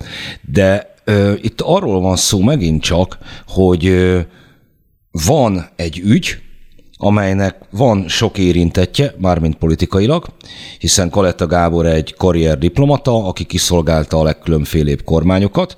Azt egyébként a sajtó, Dezső András kollégám nyomozza ki, hogy Peruban mi történik vele. Ott a diplomáciai protokollnak megfelelően őt hazacsempészik, mert lehet, hogy Jakab Péter azt írta, hogy miért nem rohad egy dél-amerikai börtönben, de ez hogy is mondjam, nemzetbiztonsági... Nagyon írta, hozzá. Hát ez azt hiszem, hogy nemzetbiztonsági okokból nem a leghelyesebb az, hogy egy magyar diploma, diplomatát különböző államtitkoknak a tudóját egy idegen államban tartanak fogva, kiszolgáltatva mindenféle egyéb titkos szolgálatok érdeklődésének, és kitéve a hathatós módszereiknek, hogy abból a magyar államra terhelő információkat húzzanak ki adott esetben. Tehát én azt gondolom, hogy bármilyen színezetű kormánynak az első és legfontosabb kötelessége az, bármit is követett el az illető, hogy ezt először hazahozzák. Na de, van egy karrierdiplomata, és aztán az ellenzéknek még csak nem is a vezető politikusai, bár néha ők se tudták megállni, mint hogyha vérszemet kaptak volna, hogy a Fideszen sikerül valamiféle fogást találni, és elkezdtek Fideszes kalettázni, mint ahogy most is tette. Hogy na lám, lám, lám, ennél, ennél ti sem fogtok jobbat pedofi, jobban pedofilozni, és akkor aztán jött a Fidesz, és azt mondta, hogy csak, na, fog csak meg a söröm, hogy nekem ez jobban fog menni. Ez egész egy merő kommunikáció. valamit. Tehát ezek a szörnyek bárhol, bármilyen közösségben fölbukkanhatnak. Sok esetben a saját család tagjaik nem tudják azt, hogy kikkel állnak szemben. Tehát ez valóban akkor így az igazságot mondjuk úgy, hogy kikerekíti. Ilyen máshol is előfordulhat. A kérdés az, hogy hogyan kezelik ezt az ember. Hazacsempészték. Jó, az is egy ilyen rendszer, amit ön elmondott. Viszont az a büntetés, amit ő kapott, az az 540 ezer forint, és az a fölfüggesztett, az viszont végtelenül fölháborító, senki ne ússza meg. Hogyha ha jobbikos, ha fideszes, ha MSZP-s, ha momentumos, ha teljesen mindegy, milyen párból való ember lenne, akkor se ússzon meg ilyen cselekedeteket, ilyen nevetségesen fölháborító büntetése. Ez a javaslat egyébként pontosan azt is szolgálta, hogy ez következően ne következhessen be. Ezt ön látja bele, szerintem most már benne vagyunk, igen, utalt már rá, hogy 11 éve van a Fidesz hatalmon, például 11 éve folyamatosan szigorították a büntetők törvénykönyvet, és folyamatosan szigorították a büntetőkönyveinek azok a passzusait, amelyek alapvetően a szegény, egzisztenciális okokból elkövetévé váló embereket sújtja leginkább. Az három, csap, három csapás törvény például, hát nem lett nagyobb a közbiztonság ezen társadalmi csoportokat illetően. Az ő létük nem lett konformosabb, komfortosabb, és nem lett biztonságosabb. Önmagában a törvényi szigorítást, pont ez a 11 év a példája. De akkor most nincsen közöttünk vita. Én ezt a parlamenti felszólalásaim során rendre elmondtam. Tehát egyfelől jelentsük ki, hogy van egy teljesen természetes társadalmi igény arra, hogy ezeket a szörnyetegeket mert ennél aljasabb bűncselekményt elképzelni nem lehet, minél szigorúbban megbüntessék. Ez az egyik része a dolognak. A másik része az, hogy jó lenne, és ez lenne a leges legfőbb cél, elkerülni, megelőzni ezeket a szörnyűségeket. Aztán, hogyha ezek bekövetkeztek, akkor az áldozat segítés, az áldozat védelem Hát bizony Magyarországon mondjuk ki, hogy ilyen komoly hiányosságokkal küzdik ezt a rendre, elmondtam, és voltak ezzel kapcsolatosan ellenzéki részről, a jobbik részéről is konstruktív, módosító javaslatok. No, ezek azok, amelyeket a Fidesz eleresztett a füle mellett, vagy hogyha meg is hallották őket, akkor egyenesen mentek bele a kukába. Tehát amikor mi azt mondjuk, és nem csak most, akkor, akkor uh, tényleg hadd mondjam azt, hogy nem azért, mert jönnek a választások, hogy volt egy ilyen történet, ami fölzaklatta az egész országot, hanem évekre visszamenőleg tudjuk bizonyítani, hogy mondjuk mi vagyunk azok, akik azt mondjuk, hogy sokkal több állami forrást kellene fordítani, az iskolai segítők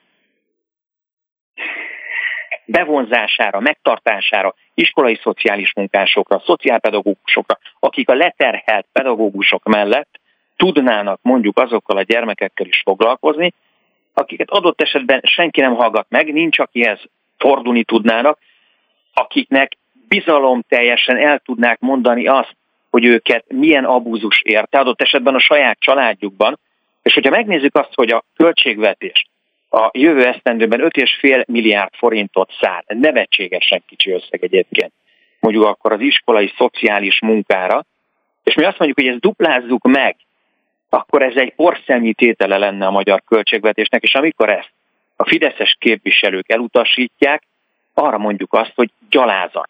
Mert úgy lenne ez a törvény, és minden hasonló jellegű törvény teljes kerek egész, hogyha a megelőzésre helyeznék a hangsúlyt, felvilágosításra, arra, hogy a gyermekek tudják, hogy mihez van joguk.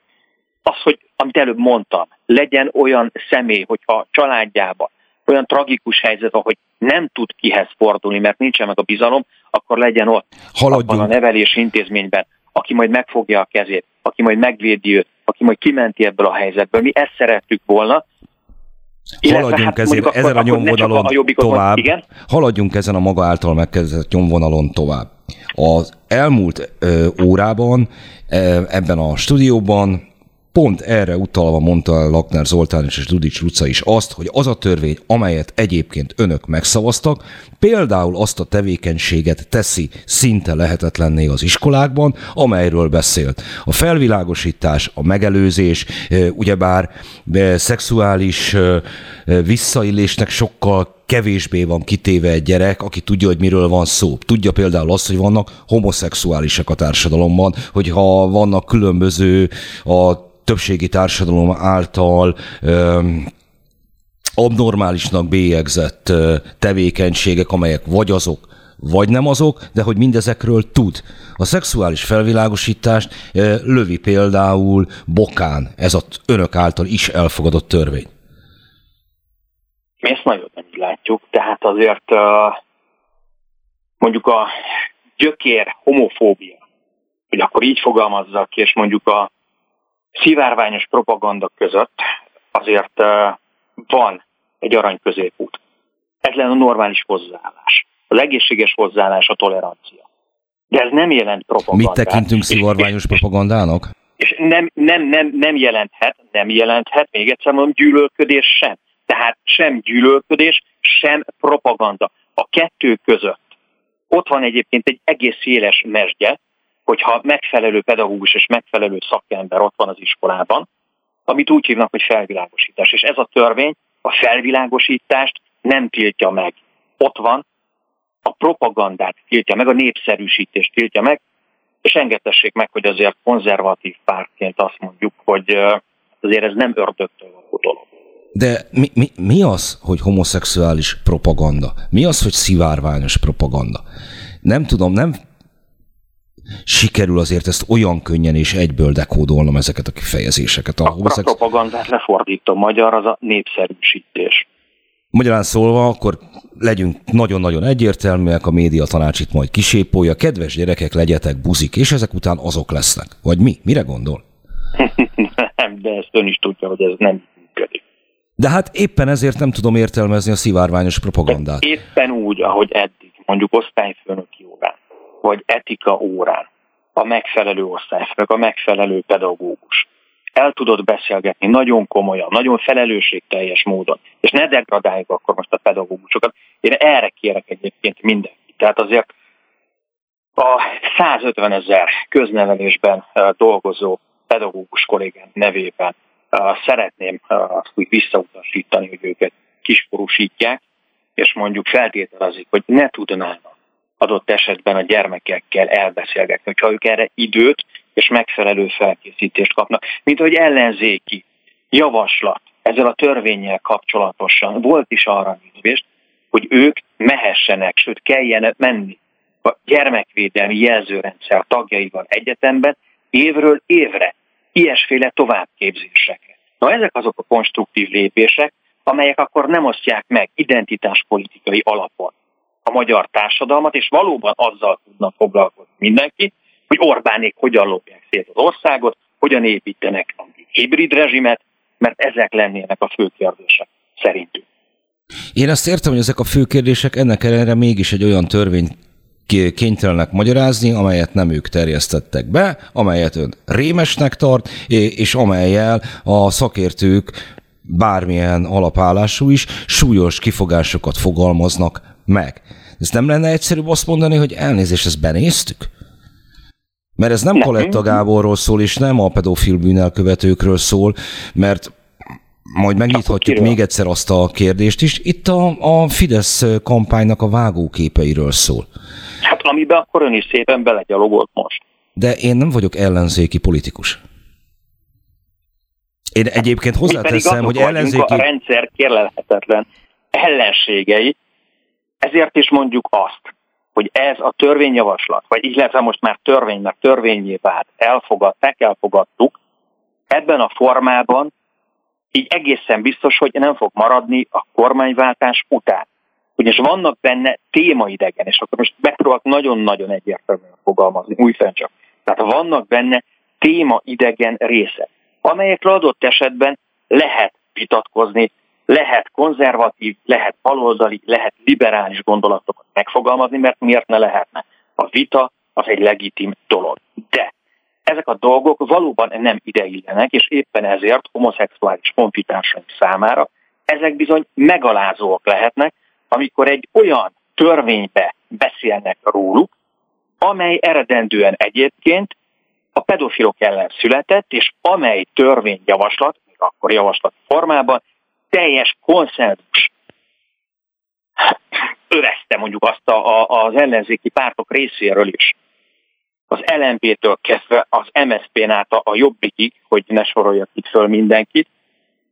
Ez volt az, amitől valójában a Fidesz megrémült, ezért kellett belerakni ezeket a módosító javaslatokat, amiket kifőztek a habonyi boszorkánykonyhába, és lám-lám, bejött a számításuk, a számításuk az nagyon bejött, és egyébként, hogyha a Jobbik nem fogadja el, akkor annyi történt volna, hogy a kormánypárti sajtó média had, amelyik adott esetben most pedofil barát ellenzékről beszél, az oda sorolná a jobbikot is. Szeretném hangsúlyozni, hogy nagyon-nagyon káros felosztás az, amikor így tekintünk ilyen fajta törzsi gyűlölködéssel egymásra. Vannak a homofóbok, meg vannak akkor ugye a pedofil barátok. Meg a homof- nem homofisz. Tehát nem menjünk bele ebbe a Fideszes csapdába. Én is nagyon szépen kérem önt is, a hallgatókat is, és egyáltalán mindenkit, hogy próbáljuk megőrizni a józanságunkat ennek a törvénynek a kapcsán ezt, ezt, ezt igen, tőlem maximum este 11, 11-ig kérheti, hogy őrizzem meg a józanságomat, azután esélytelen. Na de egyelőre még azt a megelőző időpontnál vagyunk, e, és én értem, amit mond, csak az a helyzet, hogy pont a tanárokat említette. Ebben a törvénycsomagban egy gumi kifejezésre való hivatkozással, a foglalkozástól való eltiltással is meg vannak fenyegetve, amennyiben a köznevelési intézményben tartható foglalkozások tartása, vagy azok törvényességének ellenőrzésére vonatkozó rendelkezéseket megszegi. Mindez ugyebár vonatkozik a homoszexualitás népszerűsítésére, amiről nem tudjuk, hogy micsoda, de hogyha valamelyik tanfelügyelőnek nem tetszik az egyik tanárnak a szeme, vagy a, az eljárása, akkor ez alapján eh, bárki kipécézhető. Képviselőként én azt hiszem, meg végzett jogászként ilyenhez én nem adnám a nevemet.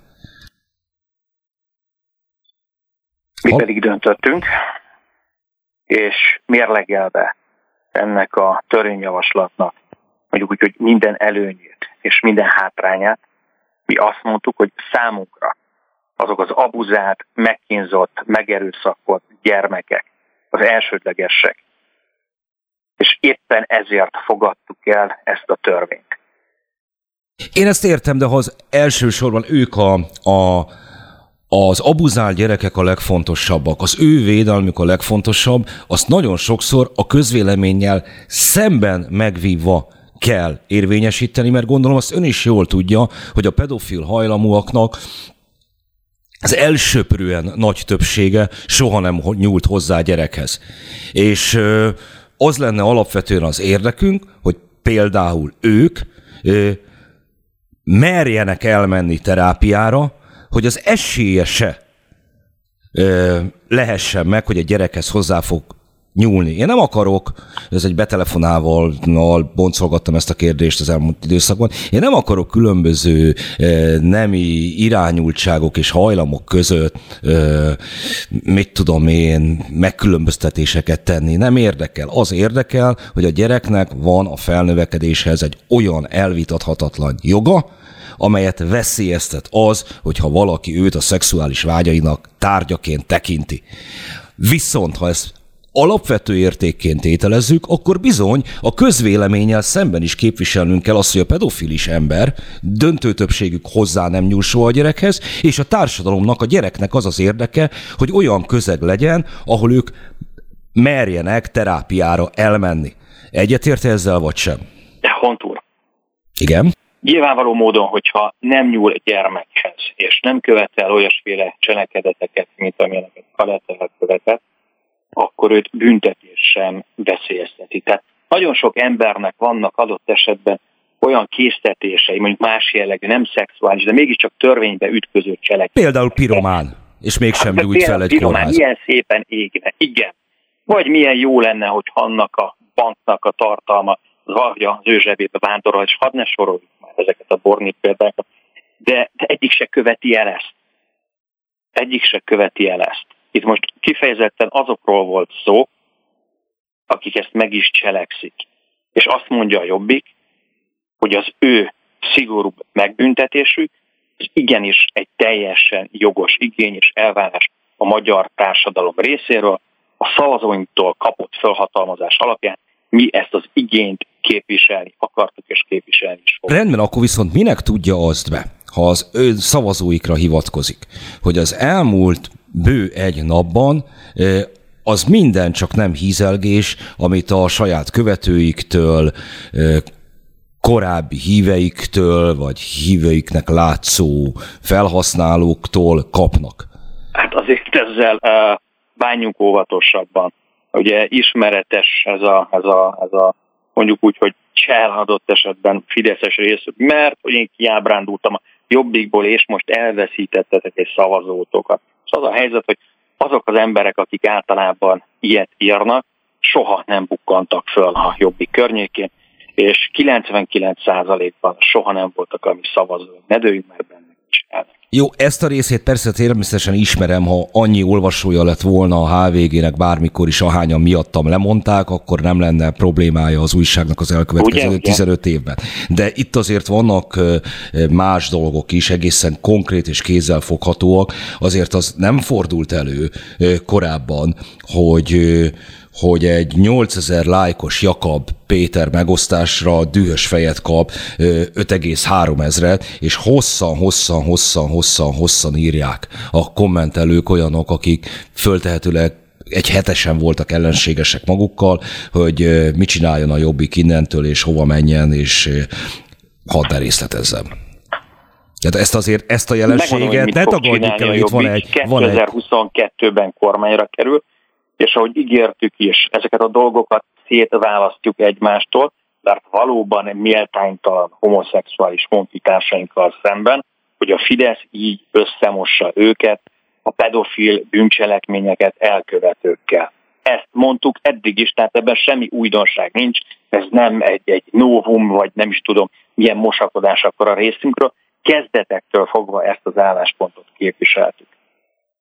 Jó, én ezt értem, de ez, ettől én számomra még mindig nem következik egy igen szavazat egy olyan jogszabályra, amit aztán kormányon ma akarok változtatni.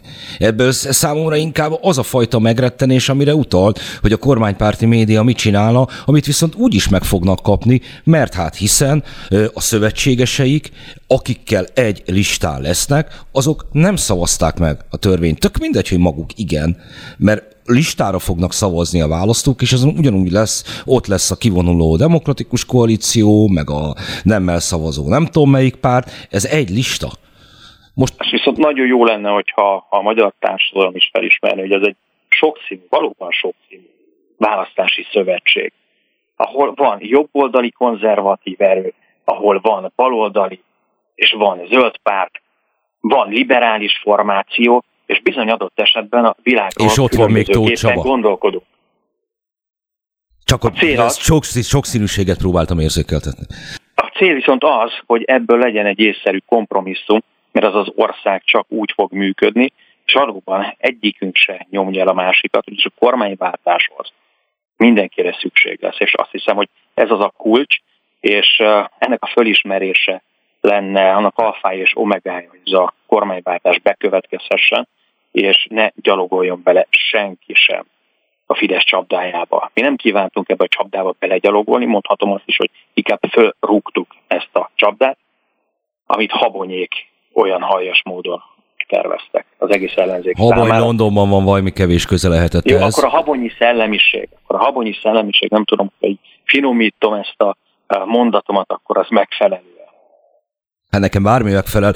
Érte önöket kritika a szövetségesek részéről? A Jobbik elnökségéhez eljutott, eljutott-e bármiféle neheztelés? Még egyszer mondom, adott esetben egy-egy kérdéssel kapcsolatosan nagyon különbözőképpen tudjuk látni a világot. Én ezt értem, a kérdés az konkrétum hát, volt, volt, volt, volt a szövetséges pártok részéről nem tetszés nyilvánítás, ami elérte a jobbik elnökséget? Szövetséges pártok ezt a kérdést máshogy szemlélik, mint mi, mi pedig más kérdést szemlélünk máshogy, mint ők. Ilyenkor nyilvánvaló mindig van valamiféle, uh, hogy is mondjam csak, uh, jelzés a másik felé, hogy ez uh,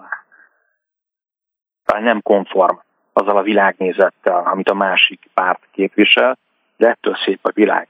És virágol, virágozik, akkor valóban száz virág ezen az oldalon az ellenzéki térfélen meg fogjuk oldani a dolgot, és nem hagyjuk, hogy éket verjen a Fidesz az ellenzéki szövetség közé.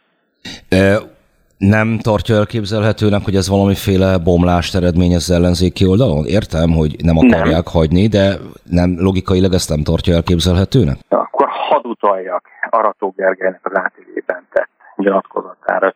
Azt mondta, hogy baloldali politikusként meg tudja érteni, hogy a jobboldali jobbik máshova helyezi a konzervatív pártként a hangsúlyokat. Hát ők ezt megértik, Gergely... és mi is megértjük, hogyha ők máshova helyezik a hangsúlyokat. Emiatt nem fogunk egymás torkának esni, és emiatt, meg más miatt sem fog ez a szövetség felbomlani. Ezt Arató Gergely részéről maximálisan megértem, hogy ezt mondta, hiszen ez kettő nappal azután történt, hogy a Jobbik megnevezte őt a Jobbik jelöltjeként Kőbányán, ami egyébként azért érdekes, mert a Jobbik korábbi álláspontja ezzel a kérdéssel kapcsolatban az volt, hogy ott nem fog a Jobbik jelöltet állítani, ahol a Fidesz legyőzésére a Jobbikosnál alkalmasabb jelölt van. Jól idézem önöket? Azt hiszem, hogy szövegű az idézet, igen. Na már most, ehhez képest Kőbányán, Kőbánya és Kispest közös választókörzetében Burán Sándor kétszer verte meg idáig a Fidesz jelöltjét, ennek ellenére a Jobbik felsorakozott Arató Gergely DK-s jelölt mögé, és nem én hoztam szóba Arató Gergelyt, hanem ön, csak hogyha ez most már szóba került, akkor viszont ezt is Semmi gond, mondjuk úgy, hogy magas labda volt, ő leütötte, én pedig válaszolok. Tehát azért 2018 óta itt történt mozgás. És uh, akkor ebben az esetben mi azt látjuk, hogy ott abban a választókörzetben az a jelölt az erősebb, és az a jelölt a megfelelő arra a feladatra, hogy szembeszálljon a Fideszes jelöltel, akit támogatni fogunk most. De milyen, milyen olyan tulajdonsága predestinálja erre Arató Gergelyt, aki egyébként nem egy felkészületlen ostoba ember, bár hozzáteszem, hogy valószínűleg ő is reagálhatott volna jobban, amikor a terrorháza előtt nem mással, mint Cuslág Jánossal álltott az ominózus sajtótájékoztató, mely után Cuslág Jánosnak távoznia kellett a parlamentből. Na, szóval mindegy, tehát milyen olyan tulajdonság van, ami alkalmasabbá teszi őt Burán Sándornak? Mondjuk úgy, hogy a közös program megalkotása során olyasmérvű felkészültségről és konstruktivitásról tett tanúbizonyságot, ami minket száz százalékosan meggyőzött arról, hogy ott ő lesz a megfelelő jelölt. Egész biztos, hogy nem tud olyan színvonalos sajtótájékoztatót tartani a kőbányai szopó fantomról, mint Burán Sándor tartott. nem tudom, hogy mennyire igénylik a kőbányai választópolgárok, hogy a Szopó Fantomról tartson neki bármelyik ellenzéki jelölt sajtótájékoztatót, a, hogy ez lenne a hiányossága, legyen akkor mondjuk Arató Gergelynek ez a, ez a, ez a fő hiányossága. Akkor Burányjal szemben, igen, nem tud a Szopó Fantomról olyan magas minőségű sajtótájékoztatót tartani, akkor ezt most biztos aláírom én is. Így van. Hát ez, az, ez, ez, ezzel... a hibáját akkor látjuk. Jó, hát a többi ezzel... erényét is. Ezzel azt hiszem, hogy elérkeztünk a lényeghez, mert szerintem egy magyar politikusnak a, a legfontosabb eh, tulajdonság az, amit a szórakoztató ipari tevékenység során le tud tenni az asztalra, illetve hogy miként szavaz a parlamentben, de ezzel kapcsolatban sem jutottunk sokkal közebb, közelebb egymáshoz. Ennek ellenére köszönöm szépen, hogy rendelkezésemre állt. Azt hiszem, hogy kimerítően beszélgettünk. Köszönöm, a... köszönöm szépen, viszont hallásra. További szép napot a hallgatóknak is. Remélhetőleg mindenkinek, meg lesz magának is. Én ezen a héten már nem leszek, hanem a holnapi nap folyamán Lampi Ágnes fog helyettesíteni a beszólóban, legközelebb jövő héten találkozhatnak velem, és a beszólóval pedig még a héten kétszer is viszont hallásra.